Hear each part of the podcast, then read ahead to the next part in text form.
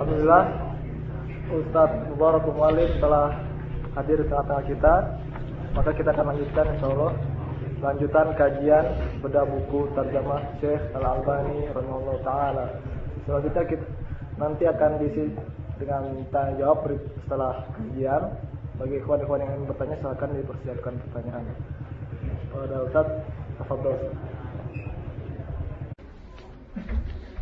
إن الحمد لله نحمده ونستعينه ونستغفره ونعوذ بالله من شرور أنفسنا ومن سيئات أعمالنا. من يهده الله فلا مضل له ومن يضلل فلا هادي له. وأشهد أن لا إله إلا الله وحده لا شريك له. وأشهد أن محمدا عبده ورسوله. أما بعد.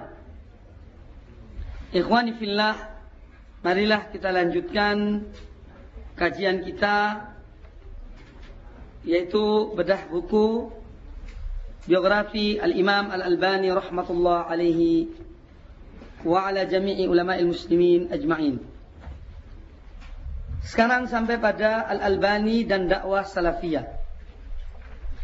Al-Albani rahmatullah alaihi adalah seorang dai ulama yang mengikuti manhaj salafus soleh di dalam akidah, di dalam manhaj dakwah, di dalam ibadah, dan di dalam memahami atau di dalam akhlak serta dalam memahami agama ini. Beliau pernah ditanya tentang penisbatan kepada dakwah salafiyah. Artinya seorang mengatakan bahwa dia adalah salafi. Boleh apa tidak? Dan apakah salafiyah itu sebuah jamaah atau bukan jamaah? Maka dijawab oleh Syekh rahimahullah taala dengan jawaban yang sangat memuaskan. Beliau menyebutkan tentang dalil bahwa perkataan salaf itu bukan perkataan yang dibuat. Ya, mengatakan atau kata-kata salaf itu bukan kata-kata yang dibuat-buat. Ya, akan tetapi merupakan ada dasarnya dari hadis Rasulullah wasallam. Di antaranya hadis Rasulullah SAW kepada Fatimah radhiyallahu taala anha. Ketika Nabi alaihi akan meninggal, itu Fatimah menangis. Dia sedih karena ayahnya akan meninggal, radhiyallahu anha. Kemudian Nabi Alaihissalam bersabda kepada Fatimah radhiyallahu anha, "Fattaqillaha wasbiri wa ni'mas salafu ana laki." Takwalah engkau kepada Allah dan bersabarlah. Karena sesungguhnya Aku adalah orang yang terbaik yang mendahuluimu. Artinya hadis ini bahwa Fatimah radhiyallahu anha itu wafat atau eh, meninggal setelah Rasulullah sallallahu alaihi wasallam. Jadi enam bulan setelah Rasulullah SAW meninggal, itu Fatimah meninggal. Dan Fatimah orang pertama yang meninggal setelah Rasulullah SAW di antara kaum mukminin. Jadi Fatimah adalah orang pertama yang meninggal pada saat itu setelah Rasulullah alaihi salatu wassalam. Enam bulan kemudian beliau meninggal. Setelah Nabi alaihi salatu wassalam. Oleh karena itu beliau bersabda, "Wa ni'mas salafu ana laki." Nikmat salaf orang yang terbaik yang mendahului kamu adalah aku. Maka Fatimah tersenyum setelah itu. Dia senang dan bergembira karena dia adalah orang pertama yang meninggal setelah Rasulullah sallallahu alaihi wasallam. Ikhwani fillah rahimani wa rahimakumullah. Kemudian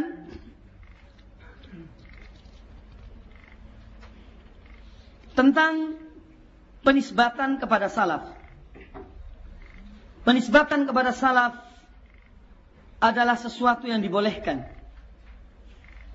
Uh, meskipun seorang yang menisbatkan dirinya kepada salaf dia tentunya harus lebih bertanggung jawab dengan penisbatan itu. Fulan as-salafi. Fulan as-salafi. Misalnya. Tentunya mendapat tuntutan tertentu. Artinya sikap, akidah, ibadah, akhlak, muamalah harus benar-benar dicontohkan. Sebagaimana para salafus soleh. Nah barang siapa yang mampu untuk melaksanakan, untuk menyebutkan diri mereka sebagai salafi, maka dia harus mampu pula untuk melaksanakan dan mencontohkan pri kehidupan mereka. Ikhwani fillah rahimani wa rahimakumullah. Penisbatan kepada salaf disebutkan oleh Imam Al-Albani merupakan penisbatan kepada sesuatu yang yang terpelihara. Artinya kalau saja orang boleh menisbat kepada akidah Asy'ariyah misalnya atau atau akidah Maturidiyah ya atau yang lainnya. Padahal mereka ini Imam Abu Hasan Al Ashari, ya Imam Abu Mansur Al Maturidi itu adalah orang-orang yang tidak maksum, yang tidak terpelihara. Kenapa kok boleh kita bernisbat kepada mereka? Fulan Al Ashari, karena akidahnya Asy'ariyah misalnya. Lah kenapa kepada salaf kok tidak boleh? Padahal salaf itu satu kelompok. Dalam artian orang-orang yang berjalan di atas jalan yang benar. Mereka yang disebutkan oleh Allah dalam Al-Quranul Karim was-sabiqun al-awwalun minal muhajirin wal ansar walladzina tabauhum bi ihsanin radhiyallahu anhum wa radu jannatin tajri min tahtiha al-anharu khalidina fiha abada wa dzalikal wa huwal fawzul azim. Jadi penisbatan kepada orang-orang yang diridhoi oleh Allah Subhanahu wa taala. Penisbatan kepada golongan yang disebut oleh Rasul alaihi salatu wassalam, khairun nasi qarni, thumma alladhina yalunahum, thumma alladhina yalunahum. Penisbatan kepada generasi yang terbaik di muka bumi ini dalam sejarah manusia. Mengapa tidak boleh? Oleh karena itu boleh seorang menisbatkan dirinya kepada generasi salaf untuk membedakan antara dia dengan kelompok-kelompok yang lain. Kelompok-kelompok yang telah menyimpang dari jalan yang benar. Ya. Baik dalam akidah atau dalam aliran-aliran torikot dan yang lain sebagainya. Jadi beliau menyebutkan tentang kebolehan uh, ber, menyebutkan atau penisbatan diri kepada salafus soleh ridwanullah alaihim ajma'in. Di sini ada satu hal yang beliau tekankan bahwa penisbatan kepada orang-orang salaf ini ada kaitannya dengan nas-nas dari Quran dan hadis Rasul SAW. Ya. Kemudian juga penisbatan kepada salaf itu adalah untuk melepaskan diri dari kelompok-kelompok Islam yang lainnya yang telah menyimpang dari jalan yang lurus baik dalam akidah maupun dalam ibadah ataupun dalam torikot dan yang lainnya. Oleh karena itu, kita tidaklah mengapa apabila menisbatkan diri kita kepada Al-Quran, Sunnah, sesuai dengan pemahaman salafus soleh, ridwanullah alaihim ajma'in, yang mana mereka itu merupakan orang-orang yang telah diridhoi oleh Allah Subhanahu wa taala dan mereka disebut sebagai al-firqatun najiyah, kelompok yang selamat. Ya, kelompok yang ditolong oleh Allah Subhanahu wa taala. La tazalu ta'ifa min ummati zahirina 'alal haqq la yadhurruhum man khazalahum. Atau kama qala Rasul alaihi salatu wassalam, akan tetap ada sekelompok dari umatku yang mereka tampak di atas kebenaran. Mereka tidak terhina karena orang-orang yang menghina mereka sampai pada hari hari kiamat. Jadi ikhwani fillah rahimani wa rahimakumullah. Kadang-kadang ya kita di zaman ini sungkan, malu menisbatkan diri kita kepada salaf atau jangankan kepada salaf, muslim. Seorang itu malu mengatakan dia itu muslim. Tapi coba kita lihat orang-orang Nasoro yang menggantungkan salib-salib mereka di apa namanya di leher-leher mereka, di anting-antingnya, cincinnya pakai salib. Padahal mereka di atas kebatilan. Kita kok malu, padahal kita orang-orang membawa atau orang-orang berada di atas kebenaran dalam artian seorang muslim yang beriman pada Allah dan Rasulnya. Ya, kadang-kadang pakai peci malu, tidak enak. Nanti dibilang fanatik. Ya, dan seterusnya. Ini sesuatu yang sangat menyedihkan. Tunjukkan identitas kita sebagai muslim. Atau sebagai salafi. Washhadu bi anna muslimin. Muslimun. Saksikan bahwa kami adalah orang muslim. Maka sangat disayangkan. Kalau ada orang muslim. Yang mereka itu malu untuk memperkenalkan identitas mereka sebagai seorang muslim. Ya. Sementara orang-orang kufar, orang-orang Yahud, orang Nasoro dengan bangga menamakan diri mereka, menyebutkan mereka dengan seorang Nasrani, Kristiani, ya, Yahudi dan lain sebagainya. Ikhwani fillah rahimani wa rahimakumullah. Kemudian Anda bisa kaji ya masalah ini dalam kitab tersebut Jawabannya sangat bagus sekali ketika ditanya tentang uh, tentang kebolehan kita untuk berintisab, menyandarkan diri kepada as-salaf, as-salafus ridwanullah alaihim ajmain. Kemudian ada dalil ya yang memerintahkan kita untuk bernisbah kepada salafus saleh yaitu yang tersirat ya bukan tersurat tapi tersirat.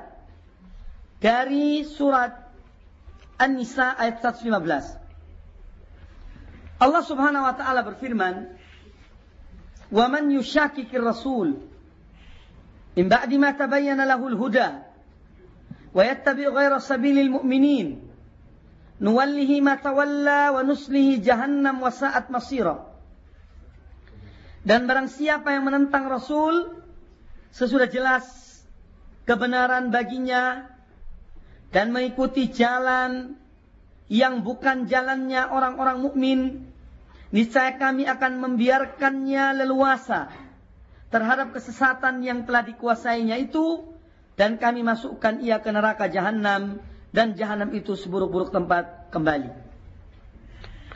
Di dalam ayat ini Allah Subhanahu wa taala menyebutkan dua sebab dimasukkannya seorang ke dalam neraka.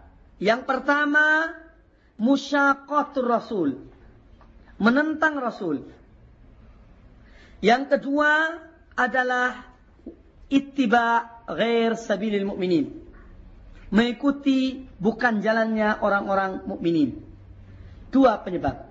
Padahal Seandainya Allah Subhanahu wa taala mengatakan barang siapa yang menentang Rasul setelah jelas baginya kebenaran, maka kami akan masukkan dia ke dalam neraka jahanam.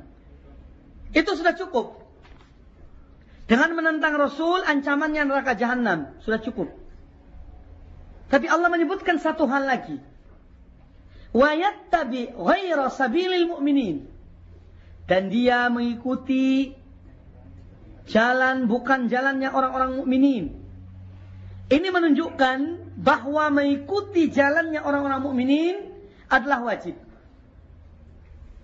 Oleh karena itu Syekhul Islam Ibn Taimiyah rahmatullah alaih di dalam Majmu' Fatawa beliau menyebutkan ya tentang masalah ini beliau menyebutkan bahwa firman Allah wa man yushakikir rasul min ba'di ma tabayyana lahul barang siapa yang menentang rasul setelah jelas baginya kebenaran setelah jelas baginya petunjuk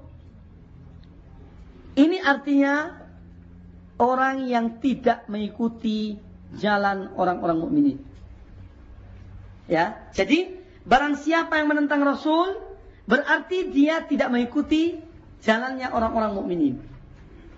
Barang siapa yang tidak mengikuti jalannya orang-orang mukminin berarti dia telah menentang Rasul. Ini keterkaitan antara dua hal ini kata Syekhul Islam Ibnu Taimiyah rahmatullah alaih. Ya. Jadi waman yusyaki ke Rasul min ba'di ma tabayyana huda ini artinya orang-orang yang tidak mengikuti jalannya orang mukminin. Karena orang mukminin jalan mereka itu tidak menentang Rasul. Dan barang siapa yang tidak mengikuti jalannya orang-orang mukminin, berarti dia telah menentang Rasul. Karena Rasul SAW menyuruh untuk mengikuti jalannya orang-orang mukminin. Dalam sabdanya tentang firqatun najiyah kelompok yang selamat, Kata Rasul alaihissalam, "Hiya allati ala mithli ma ana alaihi al-yawma wa ashabi." Ya. Kemudian dalam hadis Al-Irbad bin Sariyah radhiyallahu taala anhu tentang uh, fitnah dan ikhtilaf yang terjadi setelah wafatnya Nabi alaihi wassalam. Jalan keluar yang diberikan oleh Rasul alaihi wassalam adalah alaikum bisunnati wa sunnatil khulafa'ir rasyidin al-mahdiyyin min ba'di. Ya. Hendaknya kalian mengikuti jalannya para khulafa rasyidin yaitu orang-orang yang mendapat petunjuk setelah aku. Di sini kata para ulama ya bahwa yang dimaksud dengan atau menunjukkan yang menunjukkan bahwa jalannya para sahabat adalah termasuk jalannya Rasul alaihi salatu wassalam. Dari hadis ini bahwa Nabi alaihi salatu wassalam mengatakan Ya. Innahu man ya'ish minkum ba'di fasayara katsira. Sesungguhnya orang yang hidup setelah aku di antara kamu sekalian dia akan menjumpai perbedaan yang banyak. Kemudian apa jalan keluar yang Rasulullah SAW berikan? Fa'alaikum bisunnati. Ini satu. Alaikum bisunnati. Sunnah Rasul. Yang kedua, wasunnatil khulafa'ir rasyidin. Di sini disebutkan dua hal. Sunnahku yaitu sunnah Rasul dan sunnah para khulafa'ir rasyidin. Tapi ketika beliau memerintahkan untuk berpegang kepada kedua sunnah ini, kata gantinya hanya satu. Alaikum bisunnati wa sunnatil khulafa'ir rasyidin addu alaiha bin nawajid. Waktu bilang alaiha jadi satu. Kata gantinya jadi satu. Rasul tidak mengatakan addu alaihima. Paham ya? Jadi Rasul alaihissalam tidak mengatakan addu alaihima. Peganglah kamu kepada sunnahku dan sunnah para khulafai rasyidin. Tidak. Dijadikan satu. Addu alaiha bin nawajid. Gigitlah sunnah itu menjadi satu. Ini membuktikan atau dalil bahwa sunnah para khulafa rasyidun atau khulafa rasyidin adalah sama dengan sunnah Rasul alaihi wasallam. Sunnah Rasulullah dan sunnah para khulafa rasyidun adalah satu. Barang siapa mengikuti sunnah khulafa rasyidun berarti dia telah mengikuti sunnah Rasul alaihi wasallam. Berarti dia telah mengikuti sunnah Rasul alaihi wasallam. Ini harus diperhatikan juga. Jadi kata ganti ketika menyebutkan dua sunnah itu menjadi satu. Ini menunjukkan bahwa antara sunnah Rasul dan sunnah para ulama Rasyidun itu tidak ada perbedaannya. Dijadikan satu oleh Nabi Alaihissalam. Dan beliau menyampaikan hal itu untuk orang-orang yang datang sesudahnya. Sesudah mereka. Ya, setelah datangnya fitnah, setelah terjadinya perbedaan-perbedaan antara kaum mukminin, kaum muslimin, maka berpegang teguhlah kamu kepada sunnahku dan sunnah para ulama rasyidun. Ikhwani fillah rahimani wa rahimakumullah. Kemudian kita masuk pada pembahasan berikutnya yaitu tentang tiga landasan utama manhaj salaf. Menurut atau yang ditulis oleh Syekh Al-Imam Muhammad Nasruddin Al-Albani rahmatullah alaih. Ya. Landasan pertama adalah landasan bagi seluruh kaum muslimin, yaitu Al-Quran. Landasan kedua juga landasan bagi mayoritas kaum muslimin, yaitu sunnah Rasul alaih salatu wassalam. Adapun landasan yang ketiga, yaitu memahami Quran dan sunnah sesuai dengan pemahaman salafus soleh, inilah yang membedakan antara salafiyah dengan dakwah-dakwah yang lainnya. Ini yang membedakan. Ikhwani fillah rahimani wa rahimakumullah. Uh, inti dari pembicaraan di sini adalah tentang yang ketiga. Menjadikan pemahaman salaf sebagai barometer tolak ukur kebenaran manhaj itu. Sebetulnya banyak hal dan dalil dalam masalah ini yang perlu saya sampaikan. Jadi tiga landasan manhaj salaf soleh adalah yang pertama yang sudah disepakati oleh kaum muslimin baik yang dahulu maupun yang sekarang yaitu Al-Quran dan Sunnah Rasul alaihi salatu wassalam. Mana dalil bahwa Al-Quran memberi petunjuk kepada manusia menuju jalan yang lurus. Dalilnya adalah di antaranya firman Allah Surat Al-Ahqaf ayat yang 30. Dalil bahwa Al-Quran memberi petunjuk kepada jalan yang benar. Surat Al-Ahqaf ayat 30. Allah berfirman. Menceritakan tentang segolongan jin yang mereka mendengar Al-Quran dan mereka beriman kepada Al-Quran.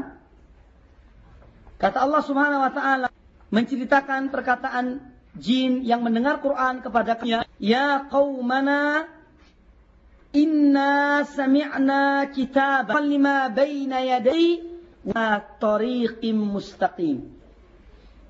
Wahai kaum kami, sesungguhnya telah mendengar sebuah kitab yang diturunkan sesudah Musa dia membenar kitab yang sebelumnya. Ya. Yahdi ilal haq. Kitab itu memberi petunjuk kepada kebenaran. Wa yahdi wa ila tariqi mustaqim dan memberi petunjuk kepada jalan yang lurus. Ini dalil dari Quranul Karim bahwa Al-Quran memberi petunjuk kepada jalan yang benar. Kemudian yang kedua, dalil dari Quranul Karim bahwa sunnah Rasul alaihissalatu wassalam juga memberi yaitu firman Allah dalam surat Asy-Syura ayat 52. Ayat 52. Allah Subhanahu wa taala berfirman, "La tahdi ila siratim mustaqim." Wa innaka dan engkau wahai Muhammad benar-benar memberi petunjuk kepada jalan yang yang lurus. Dengan demikian kita wa Quran dan hadis Rasul alaihissalatu wassalam memberi petunjuk kepada jalan yang benar. Ini jelas. Tidak ada masalah. Namun mengapa terjadi perselisihan? Mengapa ada kelompok-kelompok yang keluar dari pemahaman atau dari jalan yang benar? Ya. Penyebabnya adalah karena mereka lupa terhadap prinsip yang ketiga. Yaitu memahami Quran dan Sunnah harus sesuai dengan pemahaman salafus soleh. Ini penyebab penyimpangan yang ada. baik Mu'tazilah, Khawarij, Syiah, Murji'ah, ya, Rafidhah sama sama Syiah. Ya, cuma Syiah ada dua macam sebetulnya. Yang dimaksud Syiah yang dahulu itu kelompoknya Ali bin Abi Thalib. Ya. Kalau Syiah yang sekarang ini yaitu Rafidhah yang menolak Abu Bakar dan Umar dan mencaci maki mereka. Syiah Rafidhah sama dengan Syiah Itna Asyariyah, 12 imam. Sama dengan Syiah Ja'fariyah dalam adalah fikih. Mereka ikut Ja'fariyah. Jadi Isna Asyariyah, Rafidhah dengan Ja'fariyah dengan Imamiyah. Ini nama-nama saja yang berbeda, tapi apa ya apa namanya? Hakikatnya satu. Ya. Kemudian kelompok-kelompok yang datang zaman sekarang yang bermunculan, entah Ikhwanul Muslimin, entah Hizbut Tahrir, ya, entah Sururiyah, Qutbiyah, Bannaiyah, dan yang yang lainnya. Itu pun demikian. Karena di dalam memahami Al-Quran dan Sunnah, mereka lupa satu hal, yaitu yang merupakan rukun ketiga. Ya, merupakan landasan ketiga, yaitu memahami Quran dan Sunnah sesuai dengan apa yang dipahami oleh para salafus soleh ridwanullah alaihim ajma'in. Sekarang apa dalilnya bahwa pemahaman salaf merupakan dasar di dalam memahami Quran dan Sunnah. Disebutkan oleh Al-Imam Ibnu Qayyim rahimahullah taala ya disebutkan oleh Imam Ibnu Qayyim rahimahullah taala Beliau mengatakan coba Anda memperhatikan pada surat Al-Fatihah ketika menyebutkan tiga golongan ya Ihdinas siratal mustaqim. Tunjukilah kami jalan yang yang lurus. Siapakah yang yang yang maksud yang dimaksud dengan jalan yang lurus itu? Yaitu siratal ladzina an'amta alaihim. Jalannya orang-orang yang kau beri nikmat pada mereka. Kemudian siratal ladzina an'amta alaihim ghairil maghdubi alaihim. Bukan orang-orang yang kau murkai waladhalin dan bukan jalannya orang-orang yang tersesat. Kata beliau bahwa di dalam ayat ini ya ketika Allah mengatakan ihdinas siratal mustaqim tunjukilah kami jalan yang lurus yaitu jalannya orang-orang yang engkau beri nikmat pada mereka yang dimaksud dengan nikmat di sini adalah nikmat yaitu hidayah nikmat ilmu yang bermanfaat dan amal soleh. Al-ilmu nafi' dan al-amal soleh. Siratal ladzina an'amta alaihim. Karena mereka tidak mungkin mencapai nikmat itu kepada sirat al-mustaqim ya dan nikmat yang orang-orang yang kau beri nikmat pada mereka kecuali manakala mereka orang-orang yang diberi nikmat oleh Allah berupa al-ilmu nafi' ilmu yang bermanfaat dan al-amal soleh dan amal yang yang soleh. Nah, yang mana kedua hal ini orang yang paling berhak mendapat dua hal ini al-ilmu nafi' dan amal soleh adalah para sahabat-sahabat Rasulullah SAW. Ya, yang sudah jelas dalam kehidupan mereka. Mereka dapat ilmu yang bermanfaat langsung dari Rasul alaihissalatu wassalam. Ya. Mereka memilih, uh, mereka dipilih oleh Allah Subhanahu wa taala untuk membantu Nabi Allah dan menegakkan agama Allah di muka bumi ini. Sebagaimana yang dikatakan oleh Abdullah bin Mas'ud bahwa Allah melihat hati-hati seluruh manusia dan Allah mendapatkan bahwa hati Muhammad adalah hati yang ter terbaik. Kemudian setelah Allah melihat hati Muhammad, Allah meriksa lagi hati-hati manusia dan dia mendapatkan bahwa hati para sahabatnya adalah hati yang terbaik dari seluruh manusia. Maka Allah memilih mereka sebagai wuzara, pembantu-pembantu nabi mereka, nabinya dan untuk menegakkan agamanya. Maka di sini jelas bahwa yang dimaksud yang siratal ladzina an'amta alaihim ya, golongan orang-orang pertama yang masuk dalam ayat ini adalah para sahabat-sahabat Rasulullah SAW. Adalah para sahabat. Ghairil maghdubi alaihim bukan jalannya orang yang dimurkai. Yaitu siapa orang yang dimurkai? Yahudi yang punya ilmu tapi mereka tidak tidak mengamalkan ilmunya. Dan bukan pula orang-orang yang sesat yang beribadah pada Allah tanpa ilmu tanpa ilmu. Itu orang-orang Nasra, Nasrani. Nah, di sinilah dalil kata Al-Imam Ibn Qayyim rahasia tentang pemahaman salaf yaitu terambil dari surat Al-Fatihah. Siratal ladzina an'amta alaihim. Mereka itu adalah termasuk para sahabat. Yang paling aula, yang paling utama untuk mendapatkan nikmat adalah para sahabat. Karena mereka yang langsung menerima Islam dari Rasul alaihi salatu wassalam. Dan mereka yang paling banyak mengetahui tentang kebenaran dan mengikuti Rasul alaihi salatu wassalam. Abdullah bin Umar radhiyallahu taala an. Bukankah dia orang yang mencari-cari di mana tempat sholatnya Rasul? Kemudian dia, beliau sholat di situ. Walaupun itu merupakan ijtihadnya. Dan bukan satu kewajiban.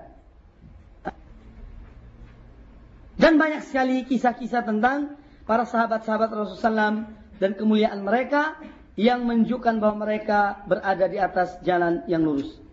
Ikhwani fillah rahimani wa rahimakumullah. Jadi dengan apa yang kita dengar tadi merupakan tansis apa Al-Imam Ibn Al-Qayyim rahimahullah taala ya telah menaskan ya bahwasanya afdal yang paling utama di antara nikmat-nikmat Allah yang Allah berikan pada hamba-hambanya adalah ilmu yang bermanfaat dan amal yang soleh. Dari seluruh nikmat yang Allah berikan. Yaitu ilmu yang bermanfaat dan amal yang yang soleh. Dan para sahabat-sahabat Rasul SAW adalah orang-orang yang telah atau yang mencakup dalam tercakup dalam golongan orang-orang yang mendapat ilmu dan beramal soleh karena mereka hidup di zaman Rasul alaihi salatu wassalam. Mereka menyaksikan turunnya Al-Quran. Ya, mereka melihat langsung bagaimana Rasul alaihi salatu wassalam ya dalam memberi petunjuk, dalam memahami Al-Quran, dalam memahami sunnah-sunnahnya dan mengajarkan kepada mereka. Ya. Oleh karena itu Abdullah ibnu Mas'ud radhiyallahu taala anhu beliau berkata man kana minkum mustannan falyastanna biman qad mat barang siapa di antara kalian ya yang mencari orang untuk dijadikan sebagai teladan yang diambil cara hidupnya, yang diambil sunnah-sunnahnya, maka hendaknya kalian menjadikan orang yang telah mati sebagai teladan. Siapa yang dimaksud orang yang telah mati itu sebagai teladan? Beliau menyebutkan ya, karena fa innal hayyala tu'man alaihi fitnah. Karena orang yang hidup tidak terjamin dia selamat dari fitnah. Oleh karena itu, ini pun perlu saya komentari agar kita tidak menjadikan tokoh-tokoh yang masih hidup itu sebagai sebagai orang-orang yang kita betul-betul wala karenanya dan barok karenanya. Sebagaimana yang telah terjadi pada sebagian orang yang pernah atau yang menjadi teman-teman kita dahulu.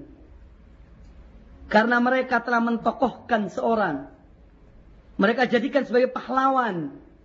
Apa yang dikatakannya dituruti. Ya, akhirnya semua itu telah terbongkar. Ya. Oleh karena itu jangan.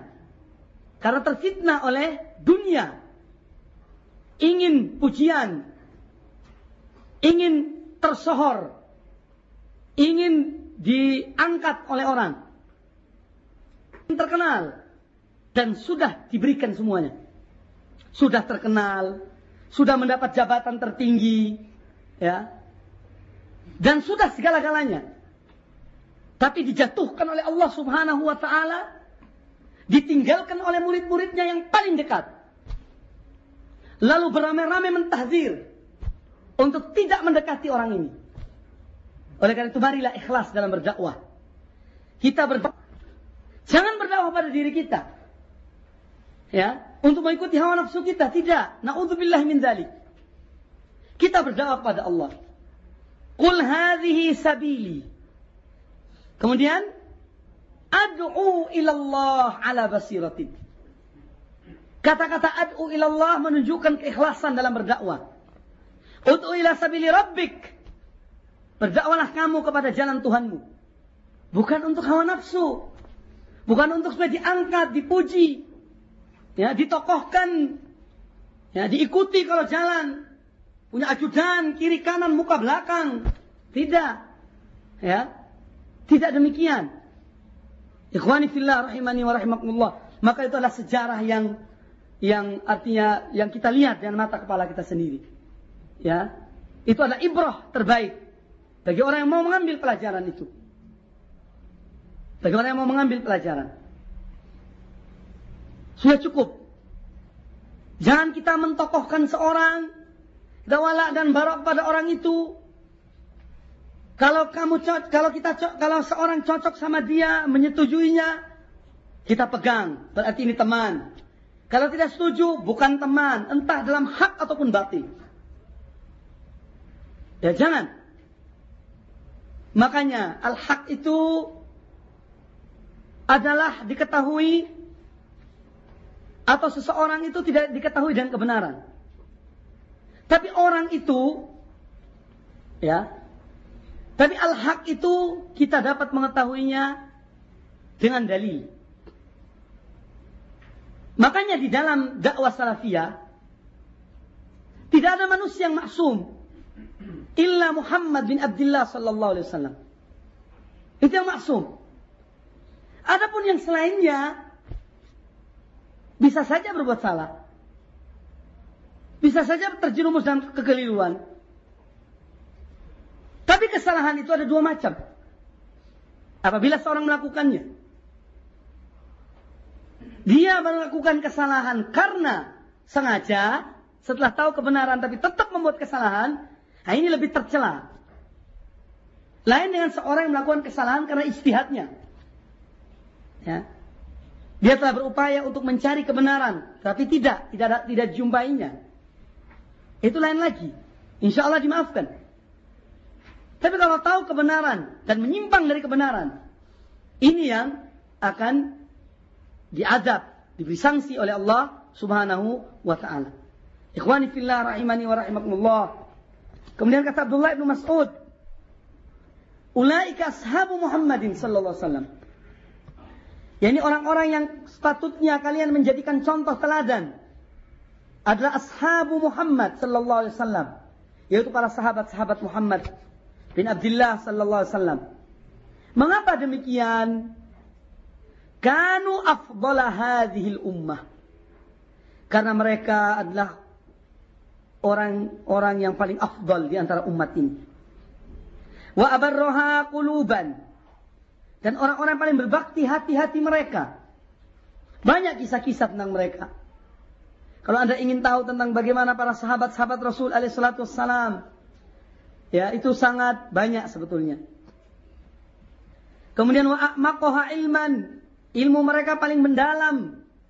Karena mereka dapat dari miskatun nubuah dari sumber aslinya Rasul alaihissalatu wassalam. Wa aqallaha takallufan. Mereka melaksanakan apa adanya. Apa yang dikatakan oleh Quran, apa yang dikatakan oleh hadis itu mereka lakukan. Ya. Dan tidak mencari-cari perkataan manusia. Tapi apa yang mereka lihat? Hadis tanpa takalluf, berlebih-lebihan. Ya. Kemudian kaumun ikhtarahumullah li suhbati nabiyyi. Mereka adalah satu kaum yang telah dipilih oleh Allah untuk bersahabat dengan nabi untuk bersahabat dengan nabinya wa iqamati dini dan untuk menegakkan agama Allah. Fa'rifu lahum fadlahum. Oleh karena itu kenalilah akan keutamaan mereka. Wattabi atharihim dan ikutilah jejak mereka. Watamassaku bimastata'tu min akhlaqihim wa dinihim. Dan berpeganglah kamu semampu kamu dalam akhlak dan agama mereka. Fa innahum kanu alal hadjil mustaqim atau alal hudal mustaqim. Karena mereka adalah orang-orang yang berada di atas, di atas petunjuk yang yang lurus. Ikhwani fillah rahimani wa rahimakumullah. Contoh-contoh tentang kehidupan sahabat-sahabat Rasul alaihi salatu wassalam banyak sekali. Pernah seorang datang kepada Rasul alaihi salatu wassalam sebagai tamu. Kemudian Rasul SAW tidak mempunyai apa-apa untuk menghidang, untuk memberi hidangan pada tamu ini. Maka kata Nabi SAW, siapa di antara kalian yang ingin menjamu tamu Rasulullah? Lalu seorang dia mengatakan saya ya Rasulullah. Pulanglah dia ke rumahnya, ditanyakan pada istrinya, apa yang kamu persiapkan? Saya membawa tamu Rasulullah SAW. Apa kata istrinya? Kita tidak mempunyai sesuatu kecuali hanya sepotong roti. Tidak ada apa-apa. Kecuali sepotong roti. Kemudian suaminya mengatakan matikan lampu itu. Kita duduk pada jarak yang jauh. Ya. Berikan roti itu pada tamu. Dan kita seakan-akan ikut makan bersamanya. Hah? Yu'thiruna. Apa disebutkan dalam Al-Quran? Ala anfusihim walau kanu bihim. Mereka mendahulukan mereka tidak mengutamakan diri mereka. Padahal mereka butuh. Kemudian kata Nabi Alaihissalam, Allah tertawa atau merasa takjub melihat perbuatan kalian berdua. Ada lagi di antara para sahabat bertanya kepada Nabi Alaihissalam pada waktu perang Uhud, Ya Rasulullah, apabila aku mati, di mana tempatku? Kata Rasulullah SAW, tempatmu di surga. Langsung kurmanya dibuang, kemudian pergi berperang. Ya, mati syahid di tangan Allah, eh, di jalan Allah Subhanahu wa taala. Di antara mereka lagi para sahabat-sahabat Rasul SAW ada seorang wanita datang kepada Aisyah radhiyallahu taala anha karena lapar Kemudian Aisyah memberikan uh, wanita itu dengan membawa dua orang anaknya. Lalu dikatakan kepada dia minta makan pada Aisyah. Dan Aisyah tidak memiliki sesuatu kecuali hanya tiga buah kurma. Maka diberikan satu orang satu, anaknya dua, masing-masing satu dan kepada ibunya. Setelah begitu ibunya akan makan kurma itu, lalu anaknya minta kepada ibunya. Maka dibelahlah kurma yang satu biji itu diberikan kepada anaknya. Lalu Aisyah radhiyallahu anha memberitahukan kepada Rasul alaihissalam apa yang dilakukan oleh wanita itu. Kata Nabi alaihissalam wanita itu di surga karena perbuatannya. Hmm? Mereka para sahabat yang telah menulis atau catatan sejarah menjadi indah. Makanya kata Nabi alaihissalam khairun nasi qarni. Sebaik-baik generasi adalah generasiku. Anhu.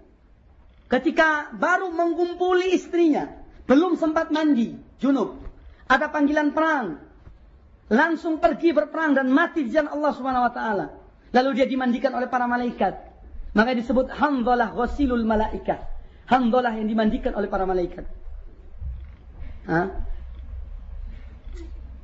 Sa'ad bin Mu'ad radhiyallahu an tatkala meninggal Rasulullah SAW datang menjenguknya kemudian beliau melihat sesak Ya, Rasulullah jalan dengan seakan-akan tersesat. Jalan itu sempit. Maka para sahabat terheran-heran, ya Rasulullah, mengapa engkau jalan seakan-akan sempit tempat ini? Padahal tempatnya luas, bisa jalan dengan enak masuk ke rumahnya Sa'ad bin Mu'ad. Apa kata Nabi Alaihissalam? Karena rumah ini penuh dengan para malaikat yang datang dengan wafatnya Sa'ad bin Mu'ad. Dan ars Allah goncang karena wafatnya Sa'ad bin Mu'ad radhiyallahu anhu. Itu para sahabat-sahabat Rasul alaihissalam. Yang menjadi panutan dan contoh bagi kita. Banyak-banyak kisah-kisah itu sangat banyak sekali tentang bagaimana para salaf. Oleh karena itu, hendaknya ikhwani fillah rahimakumullah kita membaca agar kita mengetahui ya sehingga semakin mantap. Jangan kita disibukkan oleh hal-hal qil wa qal. Kola fulan begini, kola fulan begitu. Ya. yang akan menghabiskan waktu, menghabiskan umur-umur kita. Ya. Makanya baca. Agar kita mengetahui tentang para sahabat-sahabat Rasul SAW. Ummu Sulaim, siapa tidak kenal Ummu Sulaim? Ibunya Anas bin Malik radhiyallahu an. Tatkala dipinang oleh Abu Talha. Waktu itu Abu Talha seorang musyrik. Apa kata Ummu Sulaim? Aku tidak akan kawin dengan seorang musyrik. Kalau kamu mau, kamu tidak usah memberi mas kawin. Cukup dan kamu masuk Islam, saya akan nikah dengan kamu. Maka Abu Talha masuk Islam sebagai mas kawinnya atas atas Ummu Ummu Sulaim. Ya. Demikian. Itu kualitas mereka. Para sahabat-sahabat Rasul alaihi salatu wassalam. Ikhwani fillah rahimani wa rahimakumullah. Oleh karena itu, sudah merupakan eh, satu nikmat yang Allah berikan kepada kita tatkala kita mengenal manhaj salaf di dalam berakidah, di dalam beramal, beribadah dan akhlak atau muamalah. Oleh karena itu, seorang mukmin atau seorang muslim tidak boleh dia itu merasa puas dengan apa yang ada. Ya, karena hati-hati kita mudah untuk mendapat gangguan atau godaan. Oleh karena itu kita harus tetap istiqomah dalam arti selalu berdoa pada Allah Subhanahu wa taala agar dia menetapkan hati kita pada kebenaran ini. Rabbana la tuzigh qulubana ba'da idh hadaitana. Ya. Janganlah engkau palingkan hati kami setelah kami diberi petunjuk. Selalu berdoa pada Allah. Minta. Rasulullah SAW minta dalam sujudnya sebagaimana dikatakan oleh Ummu Salamah radhiyallahu anha di antara doa-doa yang banyak dibaca oleh Nabi alaihi salatu wasallam Ya muqallibal qulub, tsabbit qalbi ala dini. Wahai zat yang membolak-balik hati. Ya. Tetapkanlah aku pada agamamu. Maka ikhwani fillah rahimani wa rahimakumullah. Intinya bahwa marilah kita senantiasa mengikuti manhaj salafus saleh ridwanullah alaihim ajma'in dan ini satu nikmat yang amat besar. Tiada nikmat yang lebih besar daripada mengenal manhaj salaf setelah kita menjadi orang yang beriman pada Allah dan dan Rasulnya. Apa pun nikmat yang diberikan oleh Allah berupa harta benda, kedudukan, jabatan, wanita, dan lain sebagainya, itu ada kecil. Nikmat yang paling besar, kita dikenalkan kepada manhaj salafus soleh ridwanullah alaihim ajma'in. Maka harus dijaga nikmat ini. Dengan mensyukuri nikmat Allah. Dengan mengikuti kajian-kajian. Ya, berteman dengan orang yang baik. Karena hati manusia ini dhaif. Ya, al-qulubah al-qulub dhaifah wa syubha khattafah. Kata Imam Az-Zahabi rahimahullah taala. Hati manusia itu lemah. Dan syubhat itu bisa menyambar dengan cepat akan hati seseorang. Oleh karena itu hati-hati. Ya. Kadang-kadang kita Coba saya mau ikut pengajian itu. Coba saya mau mendengar apa sih kesalahannya. Tahu-tahunya tidak dapat salahnya, malah dibenarkan. Ya, akhirnya mendukung, malah menentang dakwah salafiyah. Al Imam Ibn Sirin rahimahullah taala ya pernah suatu ketika ada seorang datang kepada beliau. Mereka ini alul bidah. Datang kepada Al Imam Ibn Sirin rahimahullah taala. Katanya Abu Bakrin, Tolong ajarkan kepada kami ingin membaca satu ayat Al-Quran. Dan tolong kamu dengar tafsirnya. Apa benar atau salah? Kata Imam Ibn Sirin, tidak. Jangan kalian baca. Kemudian ya Abu Bakrin, kami akan membacakan padamu satu hadis. Tolong kabar, apa benarkan, dengarkan dan tolong diberi, di, didengar. Kata Imam Ibn Sirin tidak. Jangan, saya tidak mau mendengar. Kamu keluar dari tempat ini atau saya yang keluar? Pilih antara dua. Kamu yang keluar atau saya yang keluar dari tempat ini? Maka dua orang itu keluar dari tempat tersebut. Lalu ditanya oleh murid-muridnya. Murid Ibnu Sirin, rahimahullah taala. Ibnu Sirin salah seorang tabi'in. Dia di antara muridnya Abu Hurairah. Ya, jadi salah seorang di antara yang menerima hadis dari Abu Hurairah radhiyallahu taala Kata murid-muridnya, "Ya Abu Bakrin, Apa yang menyebabkan engkau tidak mau mendengar mereka membaca? Padahal yang ingin dibacakan ayat Quran. Yang ingin dibacakan hadis Rasulullah SAW. Apa jawaban Ibnu Sirin? Kata beliau, saya khawatir. Seandainya apa yang mereka ucapkan itu tertancap dalam hatiku. Ya, itu yang dikhawatirkan oleh Al-Imam Ibnu Sirin. Orang-orang yang subhatnya banyak. Karena hati doif manusia itu. Maka kalau seorang, ya apalagi yang baru ngaji, terus ingin ikut pengajian sana, pengajian sini, ya subhat sana, subhat sini, hati-hati. Ya, hati-hati kalian. Meskipun omongan saya atau ucapan saya ini tidak berarti Anda kemudian menyendiri di rumah, tidak bergaul dengan masyarakat, tidak. Tidak demikian. Bergaulah dengan masyarakat, dakwah mereka dengan cara yang baik. Ya. Ikhwani fillah rahimani wa rahimakumullah.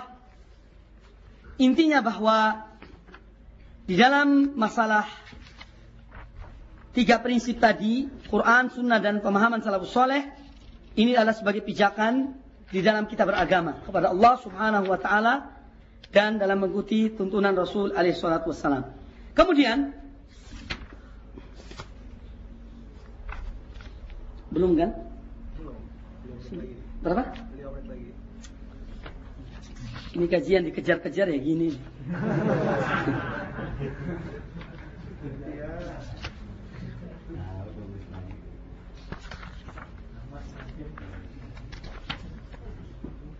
Ikhwani fillah rahimani wa rahimakumullah.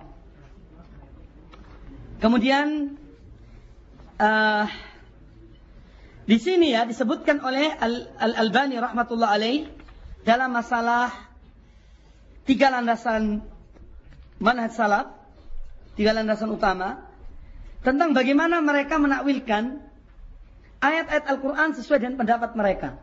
Ini ahlul ahlul dolal. Di antaranya Ahmadiyah, ya di sini atau Asy'ariyah, mereka menyebutkan dengan penakwilan-penakwilan mereka sendiri. Akhirnya mereka meleset dari jalan yang yang benar. Itu di antara sebabnya. Nah, itu di antara sebabnya. Oleh karena itu, apabila kita mendapati sesuatu ketika membaca atau ketika mendengar ya ceramah, jika ada hal-hal yang kurang jelas, ya bagi anda atau bagi kita hendaknya kita bertanya kepada orang yang mengerti. Atau kita mengatakan apakah pemahaman kita ini benar apa tidak. Kita tunjukkan apa yang kita pahami dari ucapan itu. Apakah pemahaman saya ini benar apa salah? Ya. Ini termasuk di antara hal-hal yang dapat mencegah kita dari terjerumus dalam kesalahan atau syubhat. Kemudian Al-Imam Al-Albani rahmatullah alaih juga orang yang telah menghidupkan beberapa sunnah-sunnah ya yang telah mati. Di antaranya disebutkan di sini tentang uh, khutbatul hajah. Ya, khutbatul hajah itu hampir sudah jarang orang mengucapkannya, kemudian dihidupkan kembali. Kemudian macam-macam cara dalam sholat uh, tera, sholat lail, qiyamul lail. Itu dalam bukunya qiyamul lail itu ada enam macam cara. Ya, enam cara sholat malam yang pernah dilakukan oleh Nabi Alaihissalam. Dan kita hendaknya ketika melakukan sunnah-sunnah Rasul, kita ikuti dengan bergantian. Misalnya ya, malam ini saya memakai cara ini. Malam besok saya memakai cara yang kedua. Malam berikutnya memakai cara yang ketiga. Ini yang namanya ittiba'us sunnah secara kamil, secara sempurna. Ya. Jadi jangan hanya satu saja. Seperti dalam doa-doa iftitah. Jangan hanya Allah ba'id baini wa baina khotoyaya, tidak pernah berubah pada yang lainnya. Atau wajah tu wajah lilladzi fatras samawati wal ard hanifah muslimah ma'ana minal musyrikin dan seterusnya. Tapi hendaknya sekali baca ini, sekali baca yang yang itu. Ini namanya ittiba secara sempurna. Ya. Kemudian juga Uh, dalam masalah yang dihidupkan oleh Imam Al-Albani di antara sunnahnya disebutkan dalam kitab ya selain yang ada di sini tentang takbiratul ihram ah, bukan takbiratul ihram takbir sholat jenazah sampai sembilan kali itu pun riwayat yang kembali dihidupkan atau sunnah yang dihidupkan oleh Imam Al Albani memang tidak saya catat di sini ya Kemudian yang lain juga adalah di antaranya bagi orang yang kumpul dengan istrinya pada malam hari itu tidak dianjurkan untuk turun ke kubur apabila ada yang meninggal. Itulah sunnah yang dihidupkan oleh beliau. Jadi misalnya ada orang meninggal, ya. Pada malamnya seorang dia kumpul sama istrinya. Terus di pagi hari dia jangan masuk ke kubur untuk membawa jenazah itu. Hendaknya orang lain yang tidak berkumpul dengan istrinya di malam hari. Itu silahkan antum rujuk ke kitab Ahkamul Janaiz disebutkan situ.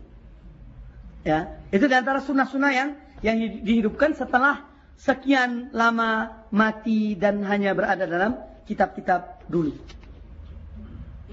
Nah, ini banyak sunnah-sunnah beliau yang uh, sunnah-sunnah Rasul yang dihidupkan sebagaimana yang sudah kami catat atau kami nukil dalam kitab ini.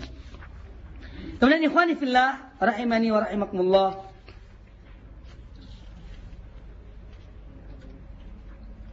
Ada suatu hal juga yang dihidupkan atau yang menjadi program utama Al-Imam Al-Albani rahmatullah alaih di antaranya adalah tentang at-tasfiyah wa tarbiyah. Jadi untuk agar umat ini kembali kepada kejayaannya harus melalui dua hal ini. Tasfiyah dan tarbiyah. Tasfiyah yaitu memurnikan Islam dari hal-hal yang tidak Islami. Ya. Maka beliau telah melakukan di antaranya adalah menghilang apa memisahkan antara hadis-hadis doib dan hadis-hadis yang sahih. Ini dalam upaya demikian. Agar betul-betul Islam ini dimurnikan dari hal-hal yang tidak Islami. Karena banyak hadis-hadis doib yang ditulis oleh orang-orang dan musuh-musuh Islam mungkin serta yang lainnya. Ya, itu dalam upaya ya ada niatnya macam-macam dalam meletakkan hadis. Ya, ada yang ingin menarik orang manusia untuk taat pada Allah. Ada yang untuk mendekatkan diri mereka pada para penguasa ya, dan lain sebagainya. Maka beliau telah memisahkan hadis-hadis doif dan hadis-hadis yang yang sahih. Dan itu diakui oleh kawan dan lawan beliau. Jadi lawannya pun mengakui tentang keilmuan beliau dalam masalah hadis. Ya, dalam masalah hadis. Uh, kemudian yang dimaksud dengan tarbiyah yaitu setelah Islam ini dibersihkan, kita mendidik umat di atas Islam yang murni. Ya, di atas Islam yang yang murni. Oleh sebab itu, ikhwani fillah rahimakumullah, apa yang saya katakan tadi, pentingnya pendidikan. Pentingnya para ummahat, ibu-ibu untuk mengerti tentang sunnah, itu sangat penting sekali. Karena mereka akan mendidik generasi kita. Jadi mereka yang tahu bahwa ini sunnah, ini bid'ah, ini jangan dilakukan, ini dilakukan. Itu harus dididik sejak kecil. Jangan tunggu sudah besar baru diajarkan. Tidak, dari kecil harus diajarkan. Maka memang langkahnya masih jauh di dalam berdakwah untuk capai tujuan itu masih memerlukan waktu yang sangat panjang. Sebagaimana yang saya katakan tadi, masalah Nabi Nabi Nuh. Bagaimana dakwahnya selama sekian tahun, ya, problemanya hanya sedikit, dan umatnya pun sedikit. Yaitu membutuhkan waktu 900 minimal 910 tahun. Ya, kalau beliau diangkat pada usia 40 tahun. Ya, apalagi kita yang hidup di zaman zaman ini. Maka kita sekarang menanam untuk orang-orang yang datang kemudian. Mereka akan memetik. Kita mendidik generasi untuk yang akan datang. Ya, sebagai amal jariah bagi bagi kita. Kemudian ikhwani fillah rahimakumullah di antara kajian atau pembahasan yang juga sangat menarik dalam biografi Imam Al-Albani adalah bagaimana beliau memandang tentang masalah bid'ah. Terus terang saya dalam dalam di antara makalah-makalah beliau yang paling indah dalam kitab ini yaitu tentang bid'ah menurut pandangan Imam Al-Albani. Bahwa semua bid'ah itu kesesatan. Bagaimana mereka beliau memahami tentang makna la ilaha illallah dan makna Muhammad Rasulullah. Ya, ini sangat bagus sekali. Ya, bahwa semua bid'ah itu adalah kesesatan. Dan beliau menutup pintu-pintu yang membolehkan orang melakukan satu bid'ah. Dan jawaban-jawaban yang yang memuaskan. Ya, ini nanti silahkan Anda baca sendiri. Ya, bagaimana pemahaman salaf terhadap bid'ah itu sendiri. Ya, ini disebutkan oleh beliau rahimahullah taala dalam makalah yang sangat indah. Kemudian masalah fiqhul waqi. Ya. Bagaimana memahami realita umat yang didengungkan oleh mereka. Ya, orang-orang biasa orang-orang partai mendengungkan tentang realita umat. Mereka gusar melihat orang-orang Yahud, Nasoro, komunis dan lain sebagainya dan kegiatan-kegiatan yang dahsyat. Ha? Lalu kita kok begini berpangku tangan, kata mereka. Ya, maka mereka pun membuat kegiatan-kegiatan tandingan. Orang Nasoro membuat camping, kita pun camping sama-sama. Harus. Ya. Nasoro membuat partai, kita pun berbuat partai. Nasoro punya 50 partai, Muslim pun harus 50 partai. Nah inilah salahnya di situ. Ya. Jadi melihat aktivitas lawan, mereka mengira bahwa untuk menandingi lawan itu harus membuat aktivitas yang yang sama. Padahal tidak demikian. Ya. Kemudian setelah itu menyuruh setiap orang muslim harus mengikuti berita-berita. Radio kalau perlu digantung di telinganya. Ke mana pun berita, habis London, apalagi Amerika, Australia, wah macam-macam lah. Ya. Harus ikuti semua. supaya memahami realita umat. Kemudian apa jalan keluarnya? Mereka membuat jalan keluar tersendiri.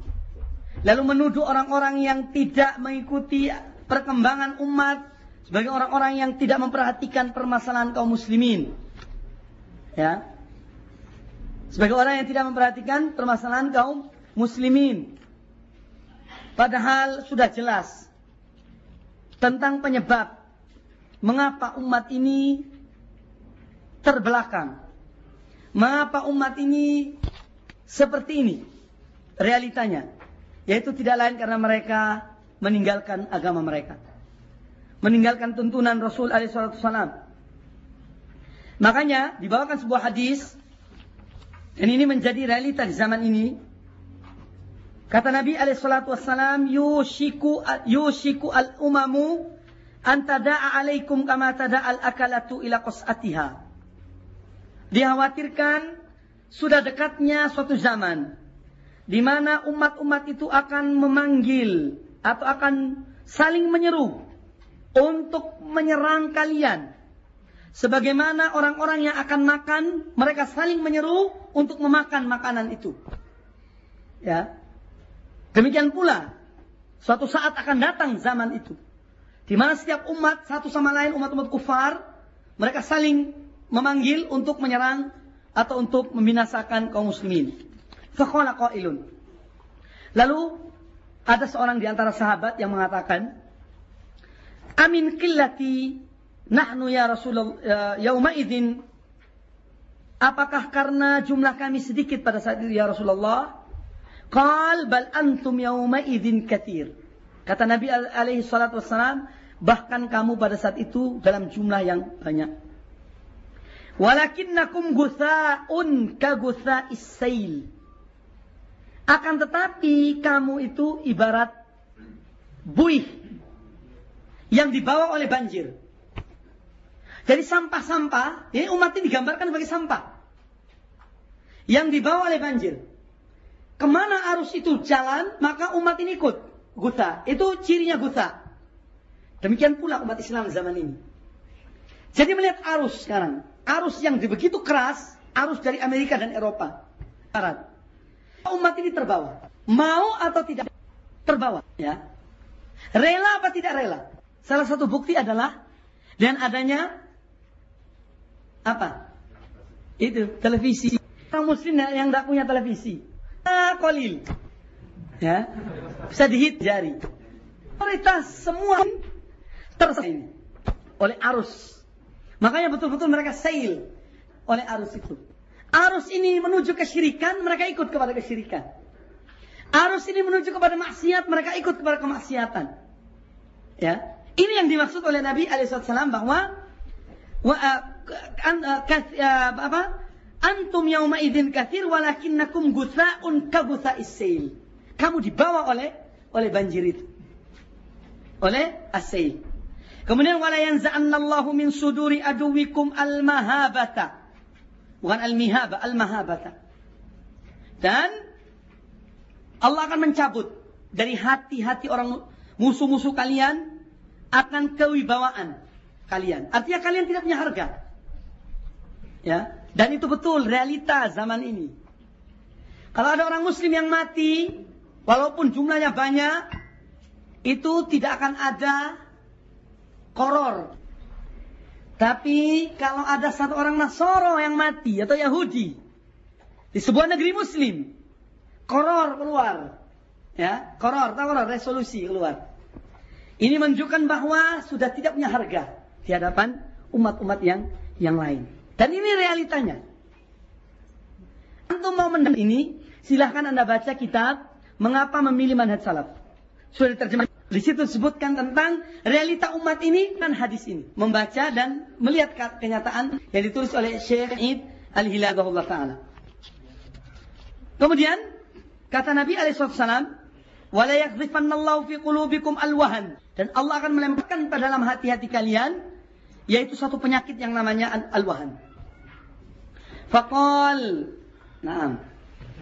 Faqala qailun ya Rasulullah. Wa ma al-wahnu? Ya Rasulullah, apa sih yang dimaksud dengan wahan? Apa yang dimaksud dengan wahan? Qal hubud dunya wa karahiyatul maut. Cinta pada dunia dan benci atau takut akan kematian. Itulah ilaman rahimallah takut kepada kematian. Mengapa demikian? Karena mereka sedang memakmurkan dunia mereka.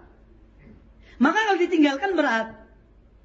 Sementara kuburan mereka, rumah masa depan mereka yang hakiki dibiarkan. Ya. Ya, yang benar kenapa? Rumah masa depan yang benar. Ya kubur itu rumah masa depan yang benar. rumah masa depan yang sekarang ini ya tidak bakal ditinggal selamanya. Ya.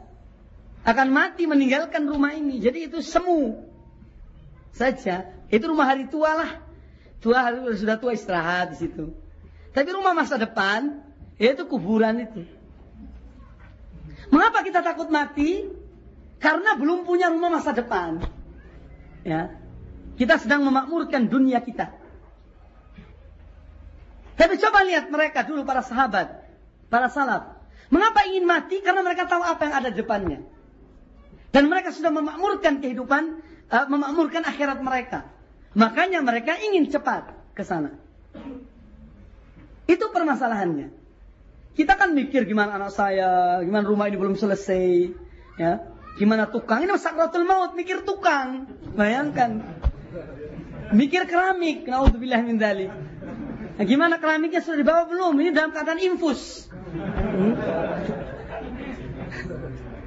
Ini realita. Wallahu taala alam. Ya, saya kira mungkin cukup ya. Sudah.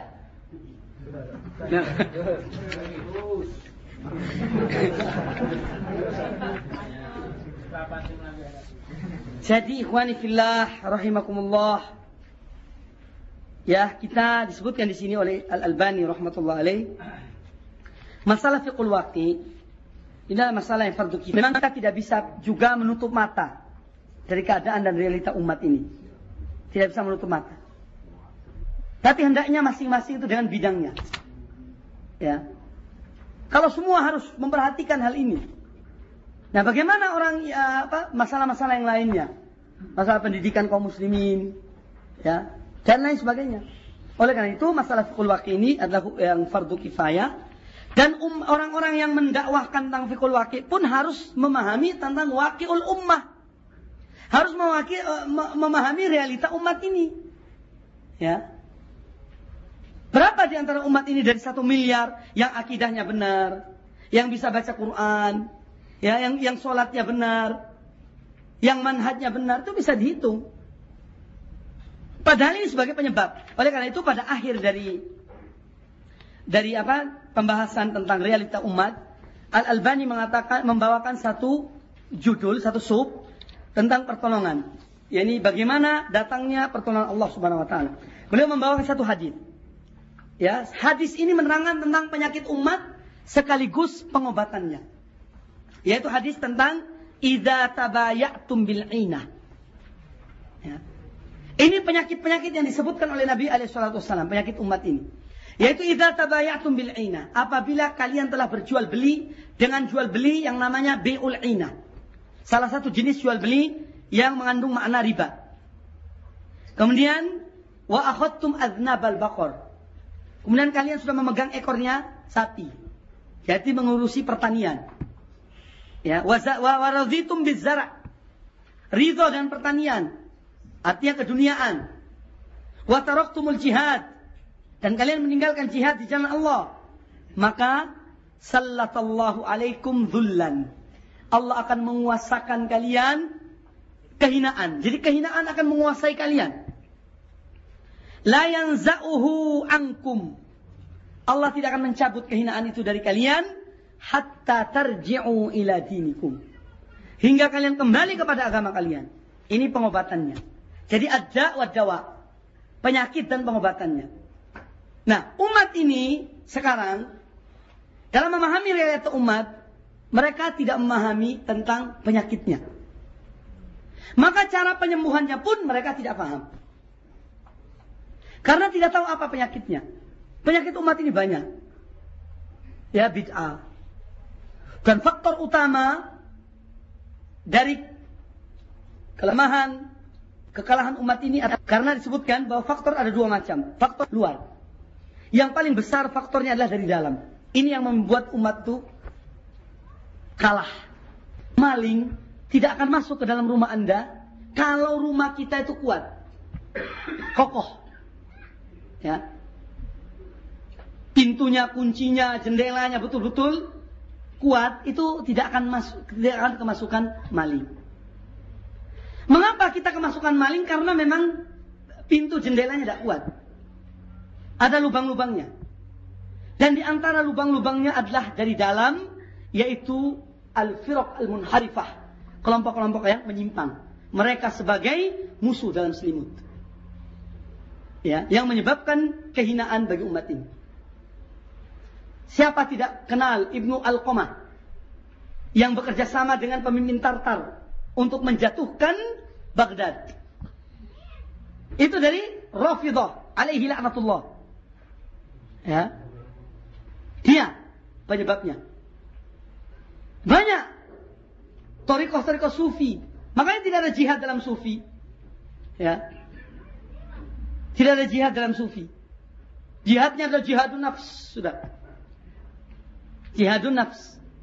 Tidak ada jihad perang itu tidak ada.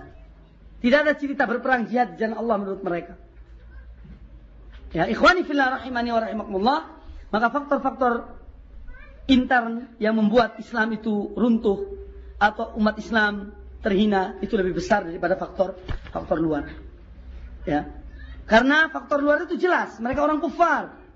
Tapi dari dalam tidak jelas. Munafik, zindiq yang berpakaian Islam banyak. Kita tidak tahu mereka itu. Makanya faktor itu lebih lebih banyak. Ikhwani fillah rahimakumullah, saya kira hanya ini yang dapat saya sampaikan dan rasanya memang inti-inti yang apa hal-hal yang merupakan pokok pembicaraan sudah cukup apa sudah tersampaikan semuanya. Uh, cuma ada satu hal yang ingin saya sampaikan pada anda dalam uh, tentang keluarga ya keluarga Al Albani di sini disebutkan di antara putra putrinya halaman 205 ya ada seorang anak beliau yang termasuk alim. Namanya Ummu Abdillah. Ini termasuk orang yang mengikuti ayahnya. Wanita. Anaknya Syekh Al-Albani. Nah di sini siapa Ummu Abdillah itu? Kami tanya kemarin kepada Syekh Masyhur. Siapa yang namanya Ummu Abdillah yang mempunyai dia menulis mukaddimah dalam buku Silsilah Dhaifah ada salah satu jilid di situ tulis mukaddimah oleh oleh beliau. Mewakili ayahnya setelah ayah meninggal. Jadi beliau yang menulis uh, mukaddimahnya itu Ummu Abdullah. Eh beliau itu adalah Unaisah dari istri yang, yang kedua. itu yang alim. Alimah. Ya, itu Unai, Unaisa. Ini bukan yang lainnya, tapi yang Unaisa itu. Jadi boleh dikatakan tidak ada dari putra putri putranya, kecuali satu orang wanita, yaitu Unaisa itu yang namanya Ummu Ummu Abdullah. Dia yang banyak menekuni atau mengikuti jejak orang tuanya. Yang mudah-mudahan Allah ini memberikan taufik padanya, hidayah dan ilmu untuk melanjutkan ayah, apa perjuangan ayahnya. Akhirnya aku qauli hadza, mungkin ada pertanyaan-pertanyaan, silahkan antum tanyakan. Yang dapat saya jawab saya akan menjawabnya, yang tidak ya kita serahkan pada Allah Subhanahu wa taala. Nah, di sini ada makalah yang membantah tentang tuduhan kepada Albani bahwa dia seorang murjiah. Itu dibantah dalam makalah ini. Dan tulisan ini bahwa beliau bukan seorang murjiah, beliau seorang salafi yang telah hidup menghabiskan umurnya dalam membela sunnah Rasul alaihissalam.